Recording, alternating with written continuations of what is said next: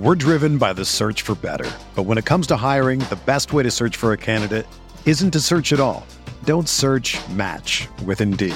Indeed is your matching and hiring platform with over 350 million global monthly visitors, according to Indeed data, and a matching engine that helps you find quality candidates fast.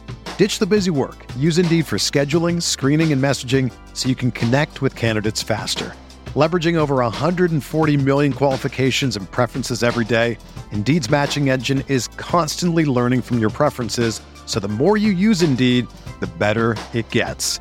Join more than 3.5 million businesses worldwide that use Indeed to hire great talent fast. And listeners of this show will get a $75 sponsored job credit to get your jobs more visibility at Indeed.com slash BlueWire.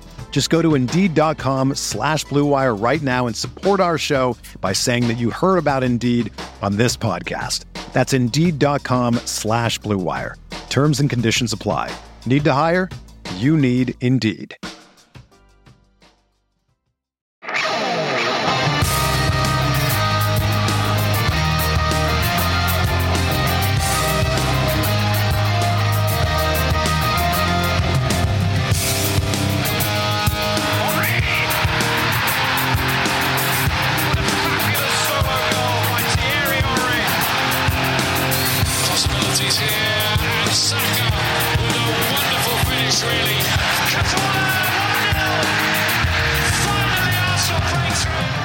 If you love podcasters being wrong and lots of numbers being read out for an hour, then this is the podcast for you. This is the Arsenal Vision post match podcast. My name's Elliot Spithick, Black Man, Twitter, Yankee Gunner. It's the predictions podcast. I I mean, I have to admit, it's not my favorite. Clive's favorite, not my favorite. We we really honestly we only do it because Clive likes it so much.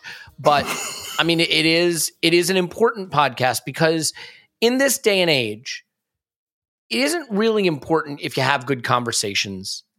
It isn't really important if you make good points. It isn't really important if you have something to say. What's important is if you were right or you were wrong about things that are going to happen in the future. And if you were wrong, you should be dragged. And if you were right, you should still get no credit for that either. So that that is the internet. That is what we are participating in because um oh, so you don't like society? Interesting, but you participate in a society is the uh, is the meme we are participating in and engaging in here. Thank you so much for being here. We love you. This is officially season 7 of the Arsenal Vision post-match podcast and I can't even believe it. Like I, I, I think about the fact that we're we're sat here doing this, and someone other than uh, my mom or my pets is listening to it, and it blows me away. And it is a credit to um, the tolerance of you, dear audience, but also the quality of Tim. You can find him on Twitter at Stillberto. Hello, Tim, and welcome to season seven. Hello there. Thank you. And Paul, you can find him on Twitter, Pause My Pants. Hello, Pause, and welcome to. Um, I, I, well, we can announce it. Your final season on the podcast. what, what have you heard? Woohoo!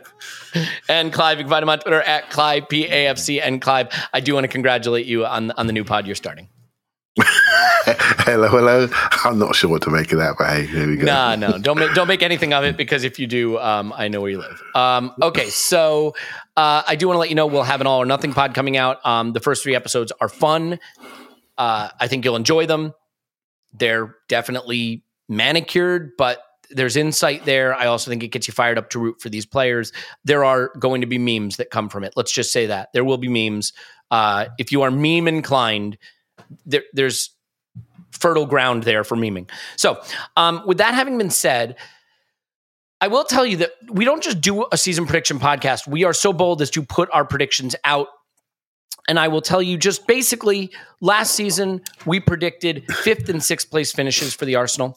Um, I predicted sixth. Scott, uh, Paul predicted sixth. Tim, Clive, and Scott went with fifth. On points, I went 61. Tim went 64, Clive went 66, Paul went 61, Scott went 64. Goals scored 57, 66, 66, 63, 60, and goals conceded 45, 44, 40, 45, 42. It's all on our website under stuff last season's predictions. But the point is, um, we we beat those predictions. The, the club beat our rosiest predictions, um, and and that's great but there's more progress to be made. We'll see what kind of progress we predict this time around. Scott will have his own pod for this. We will do a pod with Scott, you know, respecting his his rightful position as the numbers guy. Uh, we don't want to embarrass all of us with his accurate numbers and our guessy numbers. So here we go. Let's kick it off. I'm going to start with you, Tim. Um, Arsenal's final position in the table this season will be Fourth. and you'd take it. You would absolutely take it. Um, Clive, Arsenal's final position in the table will be. Just to drive the disco boys crazy, I'm going to go third. Third, okay. Um, and we're, we're going to have a quick discussion about this after we log all of this. Paul, Arsenal's final position in the table will be. Uh, four and a half, which I know is not allowed, but I really think it's a toss up. I'm going to go with fourth because I'm an Arsenal supporter, but like I think it's touch and go for anyway. Yep. I'm, I'm putting you down for fourth, and I am going to go with Yep. third. And that means we all believe it's return to Champions League football for Arsenal. And I guess, Tim, just to, to linger on this for a moment, it really is the point that we still believe that City and Liverpool are a good distance beyond everybody else. And that after that, much like last season, there's a cluster of teams that may surprise you in the positive way or surprise you in the negative way, but don't have a clear claim to being better. I think Chelsea have fallen back to the group of Spurs, Arsenal, and United, if you want to put United in that group. I don't think United have done enough aside from signing, you know, a coach that I think we we rate and think is good, and, and a couple of good signings, to be fair, a good fullback, good center back, um, you know, but maybe not quite as much as they had hoped to to clearly vault them ahead of Arsenal and Tottenham, who I think look, at least right now, to have either the most settled or the most ready team to go attack Mount top four. And so it really, I think, as it always does every season, unfortunately, come down, I think, for most of us to whether Arsenal is going to finish above Tottenham or the other is going to happen. I have us as doing it this season, but I acknowledge that Spurs, as much as I hate to say it, have a very good coach, have some very good players in their prime, and look like they built the exact kind of team that Antonio Conte needs to do well. So I, I could see us finishing fourth behind them, third ahead of them. Chelsea are, and United are the wild cards there, but is that sort of how your analysis shapes out for this? Yeah, absolutely. I think it will be small margins again. Um, yes, probably between us and Spurs. Like you say, Man United, completely unknown quantity, I think, at this moment in time. Like, we have to acknowledge how bad they were last season. And they do have really, really good players. They really do. Like, it does amaze me how quickly opinions flip on players, but they have a really, really good squad. And if they can put it together, then you know they, they really should be a member of that top three. I, I agree. I think I see Chelsea falling back a little bit. Um, maybe only just for this season while they get things sorted. I just think they've had so much upheaval in a short space of time. And I completely agree with your assessment. I think Arsenal and Spurs have had very similar summers. They had a plan from day number one of the summer, and they've both carried it through. And I think got about 90% of what they wanted to get ready for the first day of the season. So I completely acknowledge I think Spurs have improved as well. So at this stage, I'd say it will be exactly the same as last season. It will be small margins. Um, I just think completely unscientifically, it's about time those margins went our way. And to be fair, there was a lot, I think, when I say that went against us, I don't mean that was unfair, but I mean like injuries to key players at key times and things like that, which I, th- I think would have got fourth um, without, obviously. But you know what I mean? I, I just feel like it's so slight that this time it should go our way. Again, Yeah. unscientific. Yeah, I, I think at least as far as Arsenal and Tottenham are concerned, and, and probably Chelsea as well, a, a- an un an unwanted uh, unwanted doesn't make sense because they're all unwanted. But a, a strategically bad injury at the wrong time of the season is going to mean that team doesn't achieve their goals, and you know an extra penalty given in a game is going to ensure the other one does. I think the margins are that fine. And Clive, maybe the team that we're not giving enough credit here is Chelsea. The ownership change doesn't impact the pitch. Now they have not had the summer I think they would have wanted to have, and I think a lot of people look at that as a reason that they will not go on to have the season that they had last season. Um, which it's not that it was a great season, but 74 points, almost assuredly enough points again to be in the top four and maybe ahead of Tottenham Arsenal. They did have a, a plus 43 goal difference, so solidly, solidly ahead of Spurs and Arsenal in that respect. But you know they've lost players. I don't think they've solved exactly what they want to do up front, unless you think Sterling is the answer. Um, Connor Gallagher is is a really good and interesting player. So are, are we are we sleeping on Chelsea a little bit? How do you see that Spurs, Arsenal, Chelsea, and United cluster breaking out? Or uh, I think it's going to be. Um, I, I, don't think we're sleeping on Chelsea. I think they'll be fine. They have a in, inbred culture around winning and what being a Chelsea player means.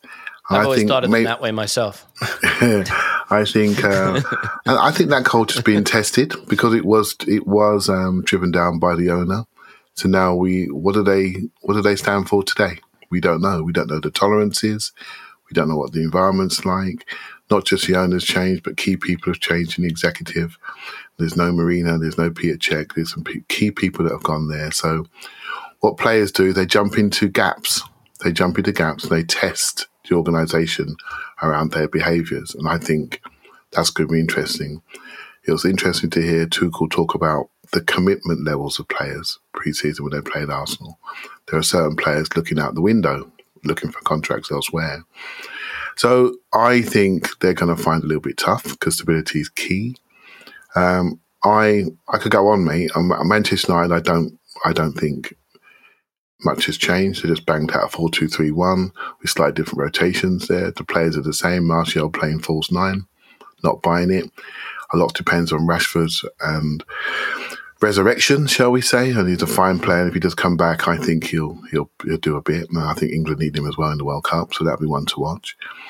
Spurs, I, I think. Are United just real quick? Can I ask you about? Are United sort of us two seasons ago, so to speak? Like, yeah, or, you know, they got a new manager. Everything was broken. They've got to tear it down and rebuild. And hopefully, they don't get it right, as they haven't for many, many years. But right now, they look to me to be in the early stages of what we were trying to do. And they're trying to do it, but nobody's convinced by what they're selling. So that's why they're not able to bring many new players in. Right. So now we're into a situation similar to Arteta two years ago, where he's putting in a bunch of tactics with people that he doesn't really like. And we can say that two years later because the team is completely different. Right. And now we can see all the specifics that Arteta's put in place. And we're all talking about it like we're experts. Well, he put it in place and we're learning from him. You know, yeah. so I think Ten Hag will, hopefully he's been given, I mean this from a football perspective, hopefully he'll be given time, like Arteta's been given time to put his imprint on the club. But doing a rebuild when European markets are dead apart from the Premier League is very, very tough, as we are finding out when we're letting people go for a set of tracksuits and a set of balls. Right, it's really mm. tough, right? So, um, it's interesting to see them go through. I mean, I could go on it, but I'm not, I don't want to take up all the time. But um, I, think I, I do think the league is going for a piece of transition. Actually, I don't think there are too many settled teams. And I think a lot of teams are introducing new players, new philosophies. And if anything, the reason why Spurs and Arsenal are getting a bit of praise pre-season is because they are layering on their playing philosophies from last season. And I think that's why we're suddenly looking a little bit brighter, shall we say, from a, a going forward perspective. Yeah, yeah, well said. And, and you, we aren't covering the news today, right? We're doing our predictions, but obviously a lot of outgoings taking place. Loan for Patino, uh, that looks like a pretty good one to a coach who did well for Brooke Norton Cuffy um, last season, so that's happening. Leno gone for chump change. Torreira gone for chump change. I think the issue that, that any of the top six clubs in Premier League have is if you're trying to sell someone who at one point was a starter, that means they were on starter top six wages and there is a sliver of football clubs in the world that will pay that. And that that is just the the rub now for these teams. So something to consider if you're aghast at the the fees we're getting. Um, selling your starters means you're selling big wages, and sometimes we look at other clubs and say they're selling this guy who hardly played and they're getting a fee for him. Well, because he might be quite good, but he also might be on twenty grand a week, and your starters aren't. So a lot of these other clubs have players they've struggled to sell or had to give away or, or, or sold cheaply as well. So, uh, Paul, um, yeah. Let's transition from your final position thought to points, but you you had us at four point five. I'm guessing then that you are probably pricing in the Arsenal bias in all of us to realize that Chelsea and Spurs were ahead of us last season. And as it stands right now, it is not a clear and obvious straight line to us being better than either of them. Yeah, I think uh, Spurs are, will be frustratingly solid as they ended the second half of last season. Conte has got he, as he wants. If you want instability at Spurs. You need to have Conte throwing his toys around in the summer, and he is not. Um, and I just don't think they'll they'll waste too much next year. They're going just go, it'll be like that car ahead of you that's hard to get past. Um, And we may have a few ups and downs and this and that, but way more exciting project team. You know, if I were a neutral out there picking a team, uh, it'd be us. Uh, I think we'll play better football, have better, better exciting runs, but they'll just be uh, from our standpoint, very dull and frustrating. Chelsea is the one that has lots of shenanigans potential there, and we could see uh, fireworks coming out of Tuchel's head at some point. And I do think the culture thing is going to change massively internally and will imp- impact them on the pitch. So that's my opportunity to get past them. And I think it's too soon for United to be consistently good for the season. So that's why. yeah, I, the, the I only thing I'll say on Spurs, Spurs are frustratingly solid, but I think they're the same team they were last season in the sense that I think they're going to beat some big teams because their style of football is solid. It's great for counterattacking. It doesn't give a lot away. I still think that they are the team of this group that is going to have the hardest time consistently beating the bottom half of the table. It may come down to who rely- has a lot of draws, and they could end up with a lot of draws. Yeah, I mean, I mean, you know, and th- this is where they depend on just like Son or Kane doing a magic in the final third. And to be fair, a lot of football comes down to that, and they have that. So kudos to them, I guess. Paul, stay with you. Give me the points total for Arsenal this season. 73. See, and that's the thing, right? Like, I, it's it's a very very rare season that doesn't get you in the top four. So that would be a two what a two point improvement. Am I am I right in saying? Uh, uh pardon me, a four point improvement, right? Yes, a Over- four point improvement on this season, and I think. We- We're not going to see the kind of improvement we saw last season. I think where we were what eight points better. I mean, that would get us to seventy-seven. I think we'd all take that. Um, but yes, that gets us in top four. Tim, what do you have for points? Yes, 71, um, which actually got Spurs fourth this season, therefore emphasising my small margins talk. And, and I mean, at, at 71, again, it, there were a lot of paths to 71 last season, too. You see how small those margins are. And, and, and in the other direction, again, I brought it up numerous times. Tottenham Hotspur were trailing by two goals in the 94th minute against Leicester away and won that game. And any other result in that game, and we're top four and they're not. So, you know, just something to think about. Clive, what do you have for points for us? I, I, I know that predictions and predicting specific numbers is your thing. So, what, what do you got? Yeah, this is not my favorite podcast of the year, but Ah, I will, I will, I will say to you, 69 I think last we- season. 69. I say 78 this season. Woo, me. Yeah, That, by the way, that nine point improvement is the exact amount of improvement Spurs made this past season. So it's not impossible to do it. I think the higher up in the point totals you get, the harder it is to add those numbers. I think 78 is in the range of outcomes, though. I have us at 76 points for this season, which is why I have us third. And I, I think it, it boils down to obviously a little bit of luck. Injury luck in particular, certain players staying fit and playing the way they are. But we have a front line now that I think has more goals in it, as we'll come to next. And ultimately, those goals are the reason I think we will finish ahead. It also is the case that last season we still were very much searching, right? We started the season with Aubameyang as a starter. The middle of the season, Lacazette was a starter, and by the end of the season, Eddie Nketiah was our starter. Um, you know, when your center forward goes through that kind of transition during a season, that's not a good sign. Um, this season, I don't think we have any such problem. And and by the way, I think we will still strengthen a little bit. I think there's more incomings ahead, so let's keep an eye on that. Uh, Clive, I'll stay with you. 75 for me. I've changed my mind. I'm, I'm up in it too. 73 is too low. 75. Okay, that leaves Tim as the negative Nelly on 71. Tim, you'll have to hope that Scott bails you out when he comes on for his pod and goes with something like 57. Um, I will say that uh, I, I think the range, right? So last season, I thought the range was big, but big to the bottom end and bigger to the top end. I think the range to the bottom end this season is is less. Like I guess what I'm saying is last season I thought we could finish with high 50s points and we had done so in the previous two seasons. This season I don't think anything below upper end of the 60s is realistic and that's good because it means our floor is European football and and top 4 really. We have we have a base camp to assault um top 4. So goals scored Tim, I will just tell you so you have something to work from. Last season obviously this this is what held us back. 61 goals scored, eight fewer than Spurs, 15 fewer than Chelsea, uh, just four more than Manchester United. 61 goals last season. What do you have this season? Uh, 70 this season. Yeah, I think I, like if we don't improve on that, we've been badly coached. I'd say with the with the people that we've brought in, maybe even yeah. the person we brought in. yeah, and I mean, obviously, you could wind up in a situation like Jesus is out for a long stretch, or Jesus and Saka are out for a long stretch. There's always a reason why you but don't. Even then, even then, like Nketiah will do more goals than Lacazette. That's a good point. Yeah, yeah, and I mean, and I think the whole system, like, this is the thing. I've been on this podcast before, having said things like, "I don't know if Mikel Arteta can coach an attack." Okay, raise my hand. I said that, and to be fair, because at the time it did not look like we created near. I mean, it's hard to remember that once upon a time we were getting seven shots a game, right? We were we were averaging less than one expected goal a game. Clive, now we're not. Now we're up the pitch. We're pressing high. We're winning the ball back and in transition creating chances. And I think the chances we're creating is going to lead to more goals. I mean, that's an obvious statement, but if you look at this team, 50 or, or, let's go back to 2019. In 2019, 56 goals. In 2020, 55 goals.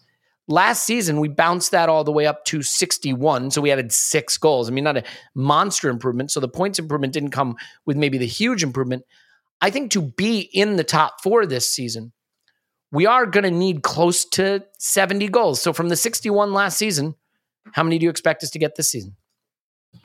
Well, to, to be consistent with where my head is, um, I think I'm looking at Chelsea scoring 76 goals last year, and I don't think any of us would call them free scoring. You know, maybe that's just a recency bias in in my mind. I think we can get 76 goals. That's what I think we can get. So, That'd be um, a fun season. Yeah, I, I really do. I, I, see a different in dynamics, a different form of energy. I see, even though the pattern of play is familiar, it's different. And I think we're going to surprise people. I really do. And so, yeah, I can see I can see all. We know the goals that Arsenal have scored historically in recent years. They've been beautiful to watch. We can all see them in our minds. Some of the goals I've seen pre-season are just goals everyone else scores, half chance goals, goals we can't see coming. You know, it's it's. I think we'll get a lot more of those, and, and from that we'll get some big scores. So, yeah, seventy six is my number. The funny thing is, the last time we eclipsed that was 2016 17. We had 77 goals and finished fifth, one point behind Liverpool, who had 78 goals, ironically. Um, and since then, it it really has been a, a, pretty weak slide down. Now, we also finished sixth in 2017 18 with 74 goals. So the, the, the addition of goals doesn't guarantee you the the top four place you want. But I do think that it is the component that's been missing from us getting to that position in the table. So, Paul, what do you have for goals scored this season? Um, like I think we really got into got to get into the seventies here. I think it'd be a real disappointment for me if we're not hitting those numbers. I'm going to go with like 73 74 let's get let's say 73 to be vaguely conservative um mm-hmm. i think two goals per game you know we tracked that for a long time last year i know we think we didn't score a lot once even when we were winning but in that run uh, from whatever Southampton to the uh, international break of four, 14 games. That was two goals per game. Uh, maybe there could have been one or two tougher fixtures in there that, that we didn't face on the average, but I think two, two goals per game is obviously 76. That's what Chelsea got. And for much of last season, when we, as long as we, we have the players we need, um, and to your point, I haven't been hit by injuries in the wrong places uh, for too long. I think two goals per game is a, is a reasonable clip that we should be able to do across a full season. Um, but we'll have a game or two. You know, it, there's always a little bit of a dip. So, yeah, yeah. that's my that's my rationale, and, and I think Chelsea's a good market marker. I think I think I think we'll spread the goals around, and we'll see that when we get to the individual tallies more than we think we will. Um, but yeah, that's the number. Yeah, and, and the funny thing is, a lot of people think the way you get to those numbers is you're just better in every game. But realistically, the free scoring teams, what they do is they rack up a few four and five nils, right? A few Yep. fours, a few fives, a few sixes. We just haven't done that. This team looks poised. Look, this team's going to beat someone 5 1 or 6 2 this season. There's going to be a result like that this season. Yeah, I'm sure of it. point. 10 0 as well, obviously. So I I think, you know, you do that twice. You know, you post a couple of fives instead of ones, and suddenly you've just improved eight goals over a previous season. And I think this team has it in them. You know, watching that all or nothing thing, it's a reminder that after our bad three game start last season, what did we go and do? We went and beat Norwich 1 0. And we went and beat Burnley 1 0. You know, that was the way we resurrected our season. Now we needed it, we did it, thank God we did it. But like, um, I, I don't I think those kind of games against the relegation fodder this season, we're gonna have a couple of fours and fives. Doesn't mean we won't lose stupid games too, but I, I think the goals are in there. So for me, I am gonna go with I'm gonna go with like there's a part of me that thinks this whole thing could just pop and we get like 80 goals and we finish third and Yeah. and we're the team people are talking about is like we weren't quite City or Liverpool, but wow, look at this Arsenal team. The hard part for me is it still feels fragile in the sense that you take a piece out and it's like a Jenga thing, right? I, could see it all falling down with I could name one or two pieces that I think if they were pulled out, we look a lot more like this the team of two seasons ago than the team we want to be this season. But I am I'm gonna really push the boat out and say 78 goals. I, I think the system creates a lot of chance. I, I, I mean, I think there is a possibility, and I know I'm going based on preseason, which is so dangerous, but I'm also going based on what I saw in the middle of last season, right? That December to April time when we were trending to be that kind of team. I think we can do it. Uh, and and I don't I, I don't think I have a history of trying to be positive for no reason. I have a history, of some would say, of being overly negative. I paint what I see. right? And what I see is a team that looks kind of like it's clicking and has the pieces to be where it needs to go. So I'll say 78. Um, for goals allowed, it, it's funny, right? Because this is where I'm like, yeah, whatever. Concede however many you want. Score the goals, I'll be happy, right? So like I, I tend not to focus on it. But if you look at it, City conceded 26 last season, Liverpool conceded 26, Chelsea conceded 33, Spurs 40, Arsenal 48, United 57, right? So yeah, City and Liverpool scored 99 and, and 94 respectively, but it's conceding in the 20s means you're just going to win a lot of games because teams just aren't going to hurt you. But the way they do it is they keep the ball away from their half. There's a lot of data that says forget defending. The further the ball is away from your goal on average, the fewer goals you concede. And we are going to keep the ball further from our goal. Two seasons ago, we played low block football, counterattacking football. Last season, at times, we played mid block football. This season, we're going to be playing high press, high possession football. That means the ball is going to be away from our goal. I still think we concede more than we might like because I think the press at times will get broken that we will make mistakes in the high press and teams will get in behind us, but they won't do it enough to really punish us the way we've seen at times. So I'm going to say that we make a defensive improvement down to 42 goals conceded, which, by the way, if you're doing the math at home, which I hope you are, because that's literally the point of this entire episode, puts us at a plus 36 goal difference, which is um, still not as good as what Chelsea produced last season. So if you're saying that's outrageous, we're not going to get there. Well, we were at 13 last season. Spurs were at 29. Chelsea were at 43. I have us at a plus 36 with 42 goals allowed. Tim, goals allowed. Yeah, th- 39 is what I'm going for. I, I agree with that. I, I think, first of all, we've got two really good defenders who've come into, well, actually, whether Zinchenko's a good defender, I suppose, is up for debate, but I think he strengthens our defence. Um, not least because he helps keep the ball away from there. Um, and we've brought Saliba in, and Saliba, for my money, knocks Cedric down um, the list. So basically, we've kind of replaced Cedric and Tavares with Zinchenko and Saliba. Yep. And I think that leaves us in a stronger place personnel wise. But I agree with you. I think most of it will be because hopefully we will be better at keeping the ball away from our goal. So I'm going 39 conceded. Yep, I agree. Clive? Yeah, I was gonna. I'm around the same. I, I say forty just to keep it nice and round. Um, I, I think we'll control Plus the story 36 of goal more difference, games. you and me. Yeah, I think we'll cons- we'll control the story of more games, and we may concede in like a four-two type thing scenario. Do you know what I mean? But it won't really matter that type of thing. And so um, that's what I'm hope I'm hoping for: controlling the ball, increasing technical level, controlling the story of football matches. Just win, And then I actually don't think the goals against going to massively change. I think the story will be in the goals for. Yeah. Can I just add as well, like uh, when you look at, we lost five 0 at City and four 0 at Liverpool last season, and that's that's nine goals right there. I, I'm not expecting to win either of those games next season. I'm probably expecting to lose both of them, but not by that much. Hopefully, we can close that gap a bit, and that might eat eat away some of the uh, the goals conceded. It's a good point. The funny thing is, I, I see us as the, the opposite of Spurs in a way, Paul. Like Spurs are a team that look poised to beat the big boys and struggle against the lower half because of their counterattacking prowess and their defensive solidity. I think we're a team that wants to play high press football and keep the ball. And I think we'll be able to do that against 85% of the league to great effect.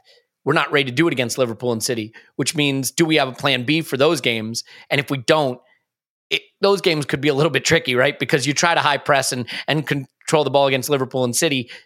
You only have to get it wrong. Uh, Clive, jump jump in here because you, you got something to add on that. But yeah, Well, I just got something is Those are the games we could get punished. Yeah. I'm sorry, this is where the Arsenal man comes out at me, and I hear people Please. talk about Spurs in positive light. I have to jump in there, right? Because I watched the Spurs pre-season game versus Roma, and there was no free-flowing football, barely any shots, barely any creativity, and and I watched the way Roma sort of mid-deep blocked them, and it was easy for them. One 0 win. Well, they it's Jose counter-attacked them. they counter-attacked them, and Richarlison came on, and he was their spark. He was making big dribbles from deep. I'm thinking, yeah, but that that's just plucky football, you know. Um, I may be um, digging my own grave here, but I I think I know what Spurs are going to do, and I'm just a bloke. So if I analysts are watching this, if you're watching Spurs and you're not you're not reading all the rhetoric of preseason and, and fearing them. Just sit in your mid low block and wait for them because they've got no creativity at all. They need spaces to run through, and then you just run through them, and that's it. Uh, it's not. I honestly feel But to be fair, Clive- they're a known quantity. They're a known quantity. You just got to be sharp and not make mistakes. To be fair, I think that's what we've said though, right? Which is they could struggle against the bottom two thirds of the league.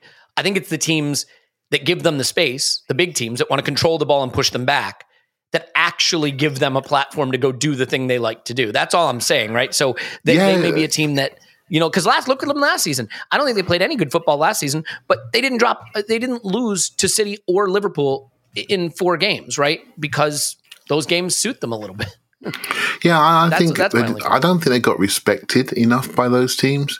City is just an unlucky team. I mean, the Spurs knocked City out of Champions League. I don't know how they did that, right? So, and I don't think they got respected by those teams in where they were in the season. But I think they'll be respected now. That's what I'm trying to say. I think they're more of a known quantity, and I think they could find it difficult, more difficult than everyone thinks they're going to find it. Cool. All right, um, Paul, quickly on goals allowed. Uh, yeah, 42. Okay. Um, yeah, so we're, we're look. The funny thing is, we're all of a piece on this. I'll, I'll stay with you, Paul. Quickly, we're, we're going to start to do some some speedier stuff here because I want to get through all of it. There's a lot. Um, top score. Who do you have? And that's top all, all goals, non pen. Oh, by the way, for any stats, we're doing Premier League only, unless otherwise stated. Right. So Premier League only top score. Uh, who's the top scorer in the Premier League? Not, not no, from Ar- sorry, our to- Arsenal's top scorer. Sorry, I Uh. Gabriel Jesus, that's easy. okay. Um, Tim, you agree? One hundred percent agree. Yes. Yeah, seems hard to argue with that, Clive. Well, You can't nod now in an audio format. You have to sit. now I'm hearing Mar- that Pablo Mari's going. I think I'm going to go for Jesus. Yeah. Yeah, I'm going to go for Gabriel Jesus as well. Uh, Look- Clive, I'll stay with you look, for a second. Yep. Look, Elliot, can I say the the Mm-hmm. because I didn't really say much, and um, the knock against Gabriel Jesus is that he underperforms XG. You know, you know what my joke on this is, Elliot, don't you? yes, yes, I do. Yeah. However, if you if you think back on his past record, five loaves, two fishes, he feeds five thousand people. Now, if that isn't overperforming your XG, I don't know what is. There, But there you go. Had to There you get go. had to get it in. Boom. Bible joke. Okay, uh, Clive, player of the season. Ooh. I'm going to go Jesus again, I suppose. Um, I think he's, you know, based on what I've seen so far in my own eyes, his influence is just massive. Uh, and um, But I, there's a number of people that I think are making strides forward, and as we would expect with a young team. So um, I'll say Jesus as we sit here in early August. It just seems obvious. Yeah, he, he kind of has to be right. If we score the goals that we've all predicted 76, 73, 78, and he's our top scorer, he's going to be our player of the season. Tim, do you have any other direction you want to go? Uh, yeah, I'm going to take another stat. I'm going to say Martin Odegaard um, because I've said many times I, I, think he was close to our player of the season last season. I think there's another 10, 15% from him. Um, having an actual striker in the team will help that. If he if he if he shows his real potential and gets close to his ceiling, I, I think he's along with Saka the most talented player we have. So I'll predict Odegaard. Yeah, Paul. Uh, Gabriel Jesus, for obvious reasons. Uh, if we're going to have the season, blah, blah, blah, then Gabriel Jesus must, blah, blah, blah. Uh, I am getting flashbacks to last year's predictions where we had various things that said Pierre Emerick Aubameyang, because if we're going to have the season to blah, blah, blah, he, and that, that, uh, yeah. To, anyway. to, be fair, if Jesus is playing for Barcelona in January, I don't think Mikel Arteta will be the manager of Arsenal in January. So I don't think any of that's happening. I I'm think we would have said that last year with Pierre Emerick Aubameyang, though, too. Well, uh, yeah. I mean, let's let's not let's not, okay. let's not do it. Um, I've, I've got Bukayo Saka. I think I think he will run Jesus close for scoring, and he will add the assists. And I think he he continues to be a, a guy who has the ability to break a game open in one v one situations. Um, I think some of the reason he'll be player of the season too is I think he and Jesus will be a toss up, and he's the academy player, so he wins it. Right? I think it's I think it's that simple. Um, but if it if it's Jesus, like I could just as easily see that being the case. Tim, who's your breakout player this season? Um, I'm gonna say uh, William Saliba, um, if if indeed that counts. I do you know what I've I, I didn't quite say this on the other pod, but I I've got this weird feeling that the back four I think we're going to see on Friday night with Ben White at right back.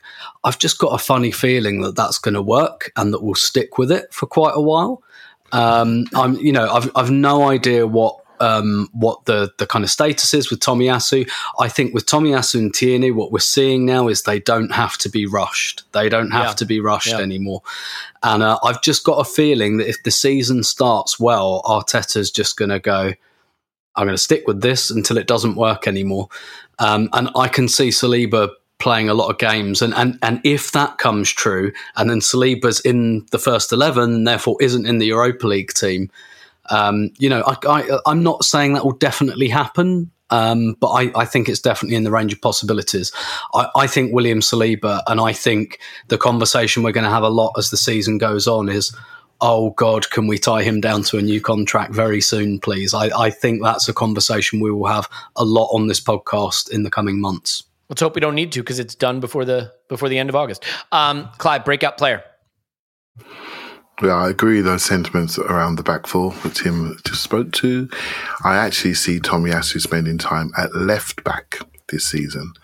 I think that's something that was tried last year, and and I think I can see Zinchenko going into midfield more often than not.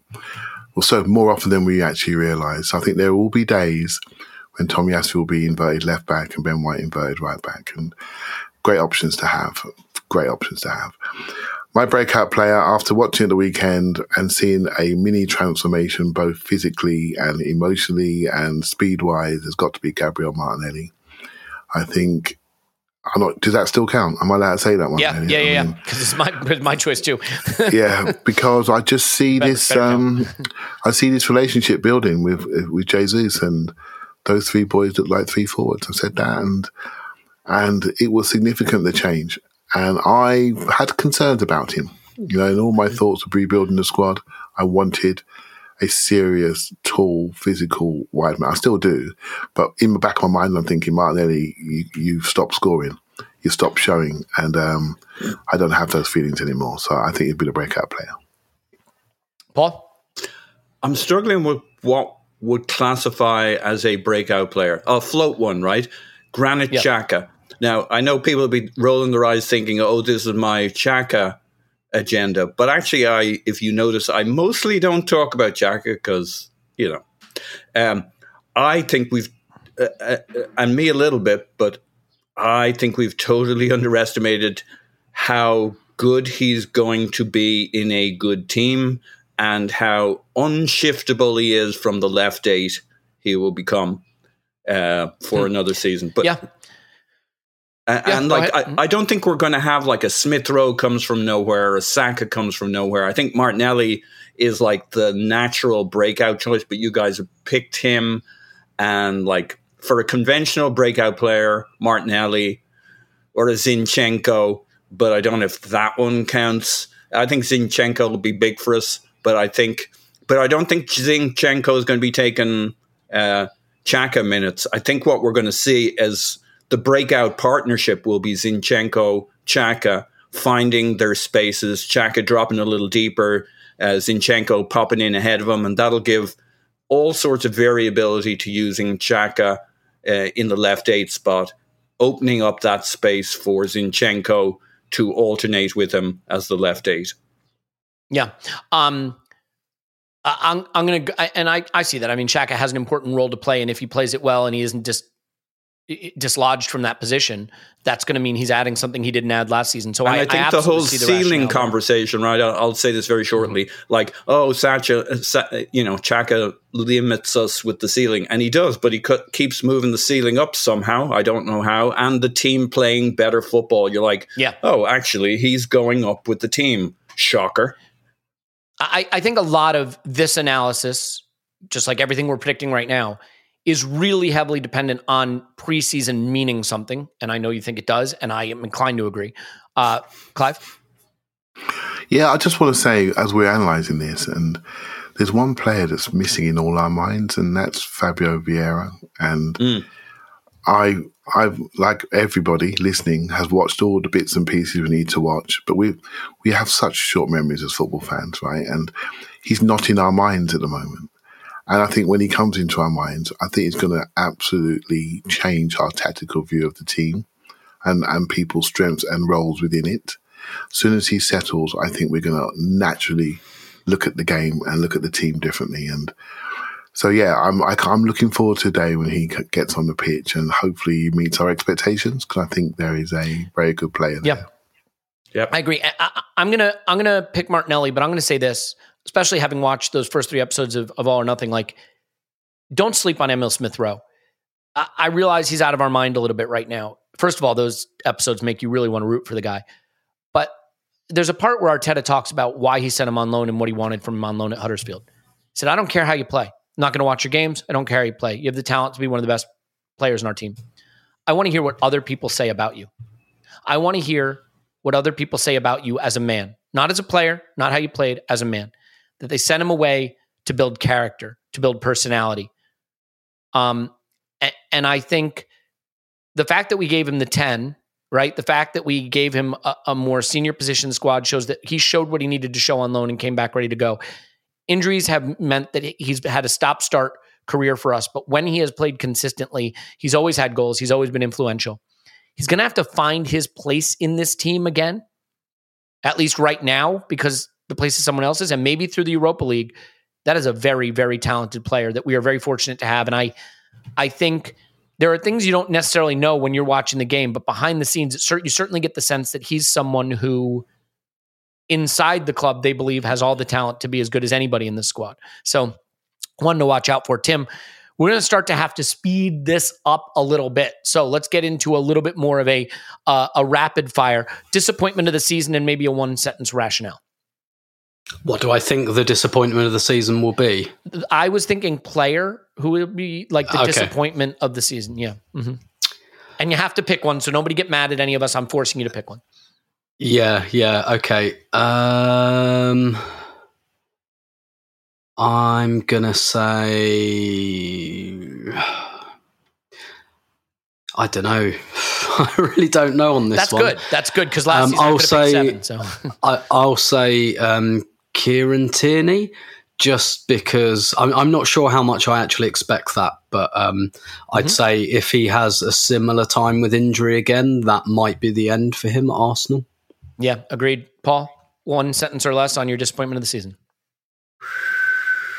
Um, I don't actually expect it, but I got to pick somebody. Um, yeah, that's exactly right. I'm going to go with Ben White because I think it's such an interesting thing to watch. Mm-hmm. Uh, yeah, I, I think that's a really interesting shout, given that he has someone competing for his specific position, and if he does, if Tomiyasu gets fit and takes the right back position back, then Ben White's in, in a sort he of might get space there, squished in kind of the way Tierney might. But I like. I'm a big Okay. Ben White guy. I'm not. I got it. I, I no think no be good. caveats. Not letting you caveat. You hate Ben White and you think he's a bad player. Yeah, yeah. Clive, who's the player you hate and think is bad? I I don't hate him, but I don't think we play his football anymore, and I think it's becoming very apparent, and that's Rob Holding. I think if we want to be a halfway line Such team, a softball answer. I, I just I just don't think we I don't think we um, play that football anymore. I just don't think we do. He's great. Right? It's not a problem. We all know what he is. We don't play that way anymore, apart from the last 50 minutes of the game when we're holding on, which we won't be holding on at all this season.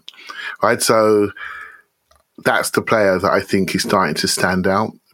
Players on your mm-hmm. exterior have got to allow us to play half up the pitch. If we can't play up the pitch, we saw what happened at Spurs, right? He gets too tight, gets turned, gets rolled, problems. So from a purely tactical point of view, rather than him being disappointing, I think he's fine. I think Rob Holding could struggle this season. Yeah. I I have two so I have a really aggressive one I could pick that's kind of spicy and and fun. And then I've got one that I think is a little easier. None of the, no one's going to like any of these answers because you're picking a player that you think is going to have a bad season. I'm not saying I think it will happen. So the one that's kind of easy is Sambi. I'm not totally sure where his position is, and I'm not sure he'll lock one down. They're saying he's looking good at left eight, but I think Vieira's there chomping at his heels. So Smith Rowe. So it could be Sambi. I've got. I'm going to go with Sambi, but I just want to say be- because I think he could get squeezed in sort of the same way that, that Paul was saying Ben White. But I just want to say an interesting pick that I don't have the guts to pick is Ramsdale because we saw Yeah. Ramsdale have a weaker second half of last season. He has something to come back and prove. Now, I think he will prove it. Again, Yep. I think he will prove it. His passing is what he's there for, and I think it looks back on point. But unlike a lot of these other players who are coming off good seasons where they built on their reputation, Ramsdale started hot and faded a bit. John Harrison did a great thing, I think, on the latte firm on on where his weaknesses were in the back half of last season. John's going to come on to our pod uh, in the near future, but but Ramsdale for me is someone who has just a little bit to prove to say he's more first half last season Ramsdale than second half. Um, okay, we'll stick with the speed round that isn't speedy enough, so keep speeding. Uh, Europa League star. I'm going to give mine first, and my Europa League star is Emil Smith Rowe. I think it's his path into the team, and I think he's going to dominate at that level. Uh, the group stage of the Europa League is a perfect place for Smith Rowe to say, pick me. Um, I was torn. I thought about picking Nketiah there, but as much as I think Nketiah will play well, I think Smith Rowe has the talent to, to just dominate there. I picked two. Yes, Clive, I get it. I get I get dealer's choice there, but I'm going with Smith Rowe. Clive, who's your Europa League star? Do you want to pick any more while you're at it? Just like to sort of Um, like, I, I think Vieira could be in the mix. I would say, you know, maybe. No, just keep going. yeah, I think Eddie will be the Europa League star. I think that's a that's a lock, mate. He'll he'll start Mm-hmm. those games and he'll get us he'll get us going and he'll get lots of goals. Yep. And um, yeah, he's my one and the only one I'm going to speak about. Perfect. Perfect. Well done. Well, well done on the speed round too. Paul, speed round. Europa Uh, League star. Ben White because it's the only place he'll play. I'm joking. Um, I'm going uh, Vieira. I think that's you know he's a very he's he'll get blown away in the wind. He's got a whole. He needs a season to you know eat ham sandwiches, fill out and stuff. But he's going Yep. to be perfect in the Europa League, and he's going to amaze us. I will eat the ham sandwiches on his behalf. Don't worry about that. Tim, who's your Europa League breakout star? Yeah, Eddie, I think he'll score. I think he'll fill his boots in the group stages, and I've got a, a hunch that if and when we get to the knockouts, that might mean that we keep some faith with him um, and don't just take him straight out of the team. So I, th- I think he'll play a lot in our run, uh, however long it ends up being. Super useful too, because we're going to need him this season, not just in the Europa League. All right, here we go. The over under section. You just say over or under.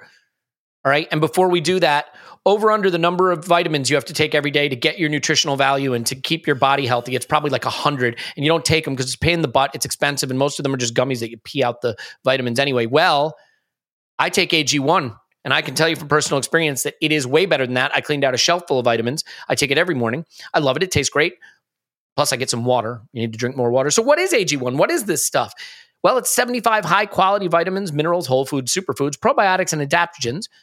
Okay. It supports your health, your gut health, your nervous system, your immune system, your energy, recovery, focus, and aging. So, all the things. Okay. Um, I love it because I like the way it's derived from whole foods. I love it because it's helped with my gut health. That was something that I specifically targeted as needing. Nothing else worked for that. Um, you know, I, I, drink a lot of coffee. I wanted to get off that a little bit, and I find that it helps with energy throughout the day, not just those bursts like caffeine gives you. So really good. It's lifestyle friendly too. So if you're keto, paleo, vegan, dairy free, gluten free, no problem. You can use it. Um, it no GMOs, one gram of, less than one gram of sugar, cheaper than the price of an expensive cup of coffee per day, and over 7,000 five star reviews. So it's time for you to do this. One scoop in a cup of water every day. That's it. You don't need a million different pills and supplements. To make it easy, Athletic Greens is going to give you a free one year supply of immune supporting vitamin D and five free travel packs with your first purchase. All you have to do is visit athleticgreens.com slash vision. Like this is Arsenal Vision. So you're just going to use Vision. How hard is that? It's not hard. It's athleticgreens.com slash vision. Again, that is athleticgreens.com slash vision to take ownership over your health and pick up the ultimate daily nutritional insurance. Clive! Is that enough of that? Indeed. Tim, Gabriel Jesus over under 18.5 Premier League goals. Let's zip through it, baby. I'm going to say over, but just. I reckon. I picked these 20. numbers really well. I make it really hard. You're going to go just over. Clive, over under 18.5 Premier League goals. Over, you know what I'm like. Just get the over in. Golden golden boot for him, I see. Paul, over under 18.5 goals. Just under. Yeah, yeah. So, God, you hate all the players. It's weird. I am going to say, I'm going to go over. What the hell? Um, yeah.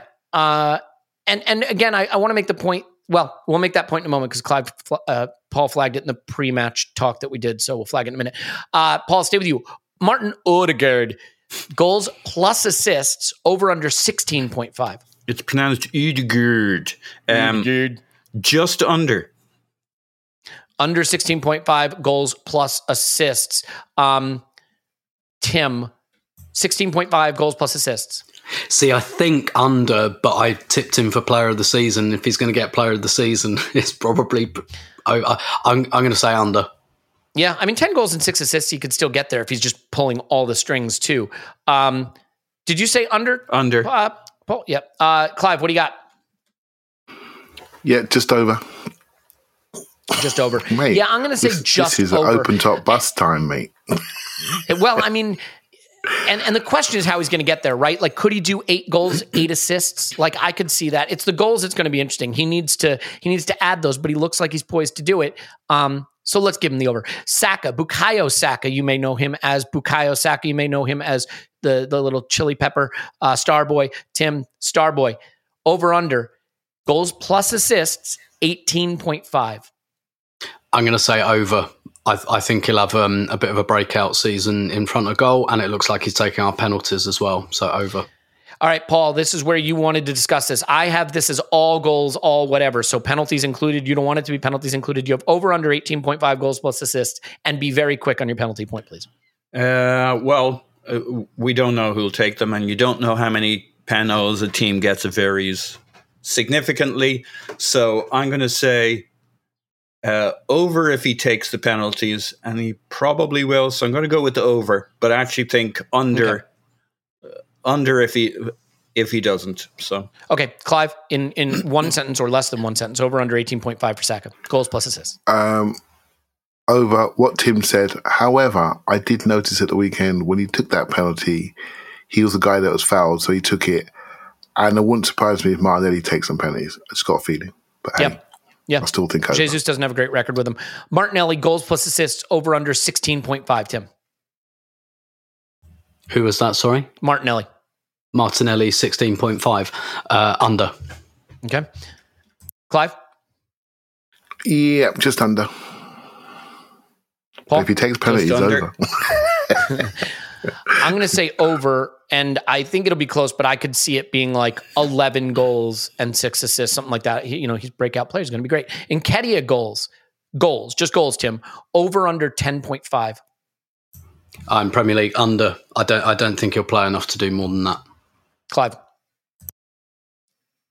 Sorry, I I missed that player. Sorry. I was Oh, thinking about Nketiah, sorry, Martinelli Nketiah. answer. Mhm. Nketiah, what numbers? 10.5. 10.5? Hmm. Elliot, I'm beginning to think you saying the names really fast hasn't speeded us up.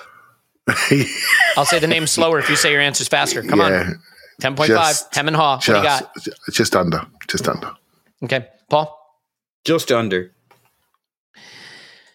Yeah, I'm going to say over. I, I think, you know, we forget there's five subs this season. He's still going to play a lot of minutes. And I think he's going to come on against tired teams that are chasing the game and he's going to score running in behind. And I think it's going to be beautiful. He's also going to come on for a lot of games where our job, because we start quick and score goals, is to uh, keep us solid and harry their defenders. So it works both ways.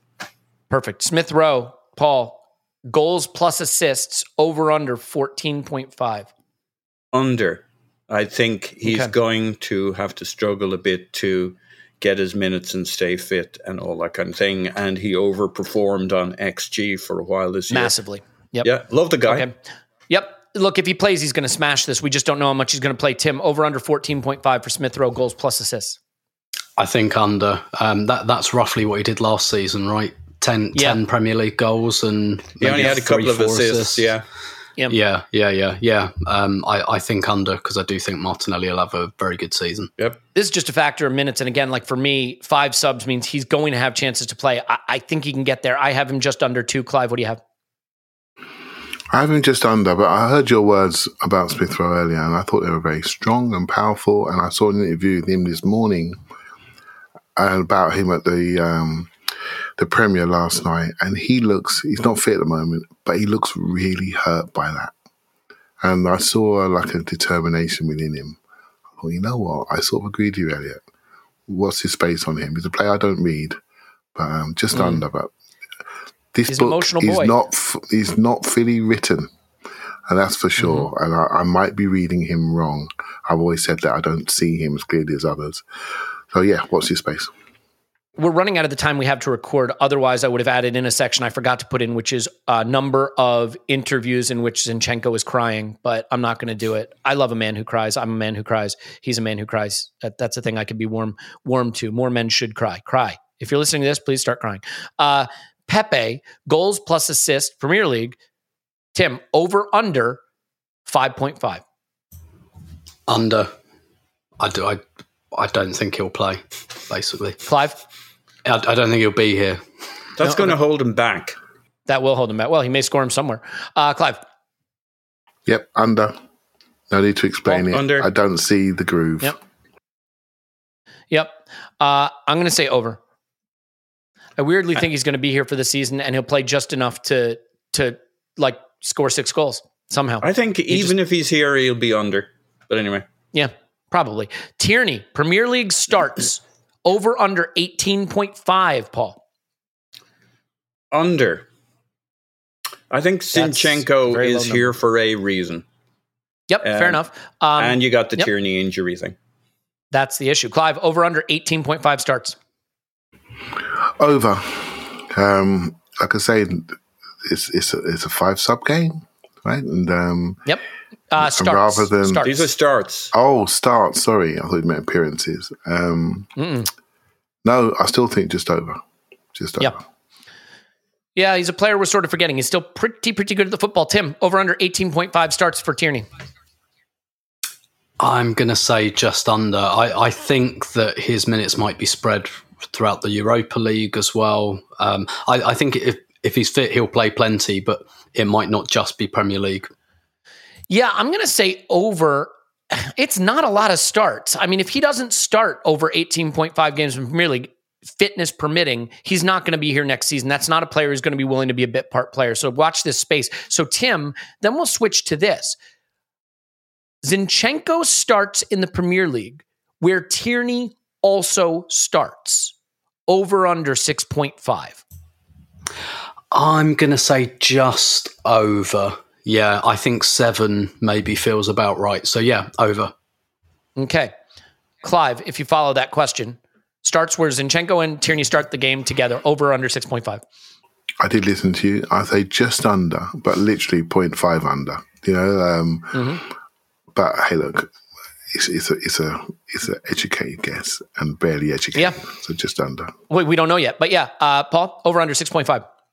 I'm going to go under. Uh, I got back my Xhaka theory that, like, where would he mm. play apart from in Xhaka's spot? So, Well, I uh, mean, Xhaka could get injured. He could have three or four red cards. You know, sure. joke. People jokes exist. Okay, you're gonna go under.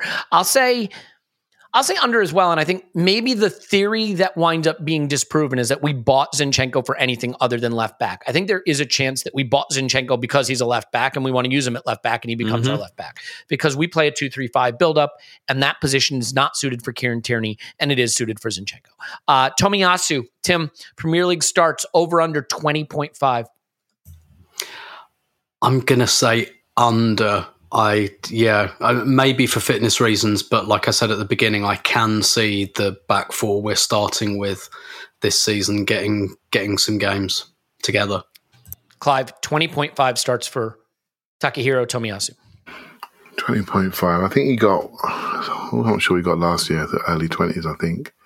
Um, I'd say just over. He starts though, isn't it? Yeah. Yeah, I'd say just over. Okay. And my reasoning Um, is. Do you want no reasoning, or I save it for Please, the podcast? quickly. Mhm. No, Well, I just this think- podcast. we're all we're all loving we're all loving these players, and um, particularly Saliba. But it's his it is his first season in the Premier League, and they're going to have to look after him. He's not going to play 38 games straight out. If he does, he's more generational than even I think. so I think there Mm-hmm. will be a level of rotation. So yeah, that's where I am. Yep. Paul. I'm going to go under. Uh, I think Arteta has wanted a headache of having two strong players to play each position, and he's going to have.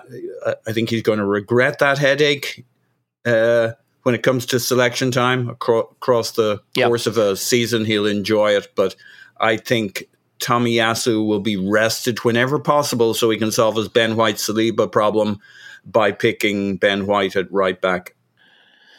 And I will say over. And my theory is simply that we are massively into the recency bias territory here. Tomiyasu was arguably our player the first half of last season. He is extraordinary. He is better than Ben White at right back. Make no Sure. mistake, he is a better player at that position.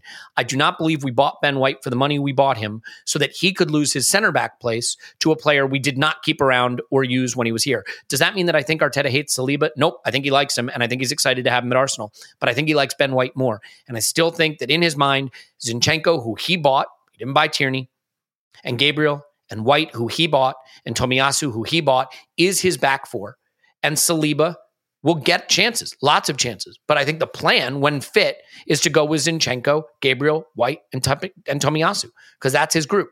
And we're just falling victim to recency bias. Now, do I think that's the right thing? I don't know yet. I don't know yet. None of us know yet. But for me, don't sleep on the guy who was our player the season as long as he stays fit. Now the problem is both he and Tierney haven't played any football since January, essentially, and that that could be the reason he doesn't get there. Saliba Premier League starts over under twenty four point five. Tim, Under. I think it will be under that. Again, a bit like Tierney, I see him playing between the competitions and, and playing a lot of games, but not over 24.5 in the Premier League, no. You have Saliba as our breakout player, much like you had Odegaard as our uh, player this season, and you then predict them to underperform. I like what you've done here. You've given yourself two bites at the apple. Um, Clive, twenty four point five starts for Saliba over under. Uh, just under, and but I don't think we should look at that and say that's a bad thing because I think the club are super focused on trying to win the Europa League. So I think Yeah. you're going to see some serious rotation when when the moment calls for it. You know, group you know group depending, shall we say? So yeah, Paul. under for the reasons Clive says. I, I, I think we'll use him a lot, just not quite 24.5.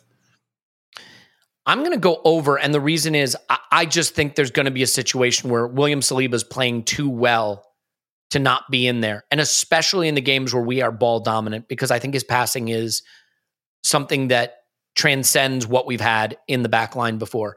I, I think he will he will show he's up to the task. Um, and and make the position his, which is good. That's how meritocracy works.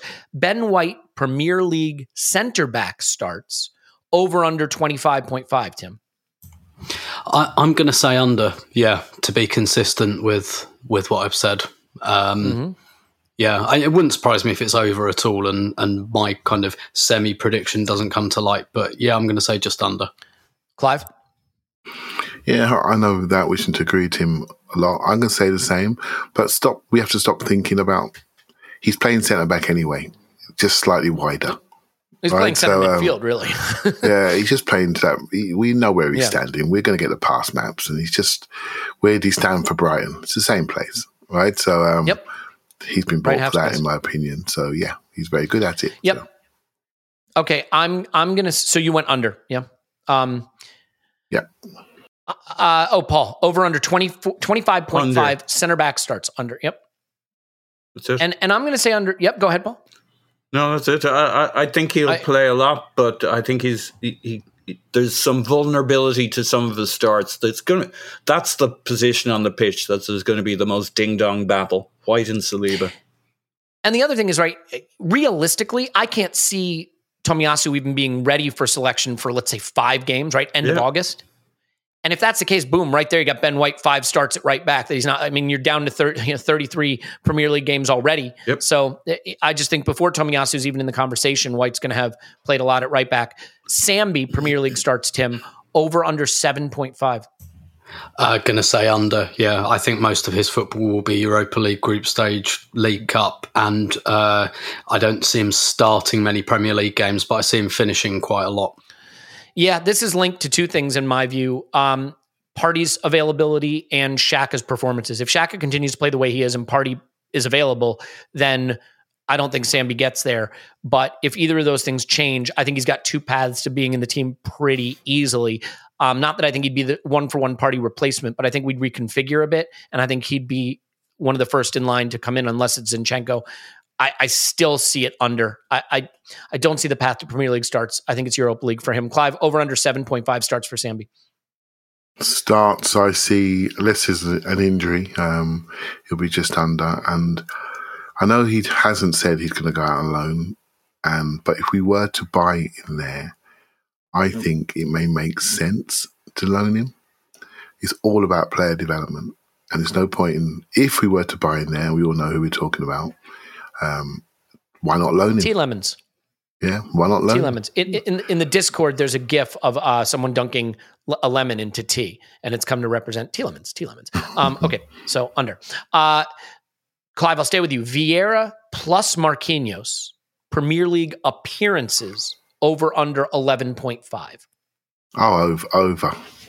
Hmm. I'm going to go over. I think um, they're two. They're, they're the two exciting ones for me because I don't know much about them.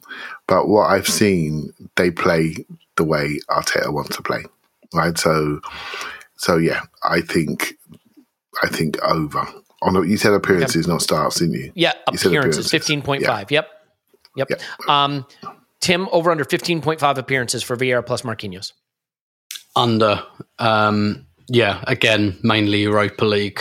Um, and Marquinhos is a player, I think, in the second half of the season that, that could potentially go out on loan.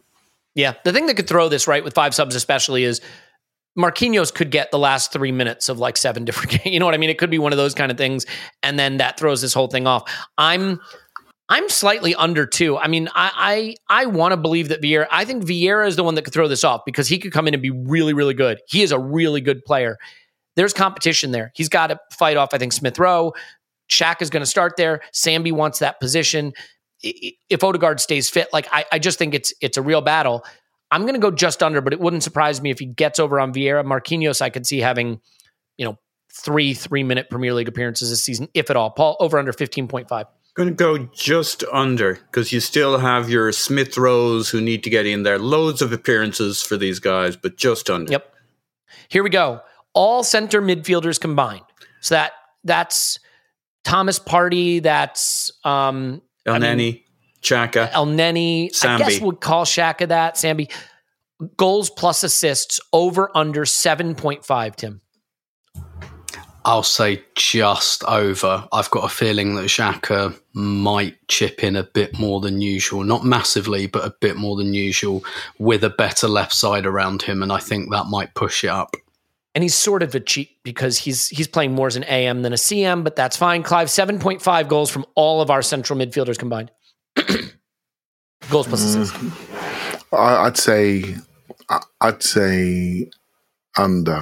No, I'm not sure. Yeah. I'm not sure. I'd say under. I go what I've under. got. I'd Yeah, say I we go under. I'm not going to explain it because I because I can't. so yeah, I mean, if Thomas Partey starts hitting the target, that might change. Paul, over under.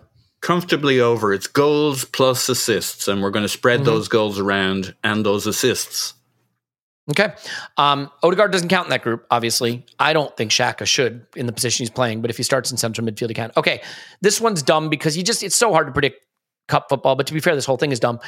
Tim, Europa League outcome. Um, semi-finalists. I Yep. don't. I don't. I kind of think we'll get one of fourth or win the Europa League, and I've said fourth. I don't think we'll do fourth and the Europa League. Okay. Um, Clive, Europa League outcome. um, Winner. I'll put it down. yeah. I, I think that's Paul? a trophy we're going to win. Yeah. Paul? Like I, I never say this, and this against every fiber of my being. There's no way we should be the winner. We're probably ten to one odds at this. Yeah, winner. I think we make the semifinals. If we make the semifinals, we'll win that over two legs, and I think we we will feel it when we get to the final. Winner. It's weird. Arteta has won the FA Cup at Arsenal. And yet, I think he's been a bad cup manager for us, largely. We've been bad in the Europa League under him, and we did poorly in the FA Cup last season. Um, I, I, I'm going to say semifinal. I think the problem with the Europa League right now is it's really this simple who drops down from the Champions League? Because I don't think there's any team we can't beat that's in it right now, but it depends who drops down from the CL, and that's going to determine you know what we do. I'll say semifinal with the caveat that like I think we can go ahead and win it pretty easily. Um, we have one last section. Tim, who's going to win the World Cup? Uh, I'm gonna say Brazil. I think um, I, I, th- I think they're close to b- being one of the best teams in the world. They've got a very good, I think, a manager who will be very good in tournament. I also think the climate might just go in their That's an favour. interesting point. Yep, that's a really interesting point. Um, Paul, who's going to win the World Cup? France. They're very, very, very strong, and they uh, will lean into Benzema, and they're very, very strong, and they got such depth. But yeah, them or Brazil, France. Both both of our wives are speaking here, Paul. That's what's happening. I am her glove puppet. It's very uncomfortable. Yeah, so I, I guess that, I mean, if that's the case, then I'm going to have to pick the United States, and I I'm not going to be wagering on that. Uh, Clive, who do you have winning the World Cup? Is it coming home? I'm not, I've not really thought about it, but England got too many question marks over them, although they should be winning it this year. Um, I'm going to say France without much thought, really, just because I think their talent depth is just wonderful. So, yeah, France. France, huh? Yeah. Um it's tricky, isn't it? But I am going to say I'll say Argentina. I don't know. I don't know. I I Because got a feeling Lissandro Martina pursuit. uh, uh, that no, I I like Lionel Messi is done. This is it. It's his last chance. I think it's going to be a bad World Cup. I think it's going to be a weird weird World Cup.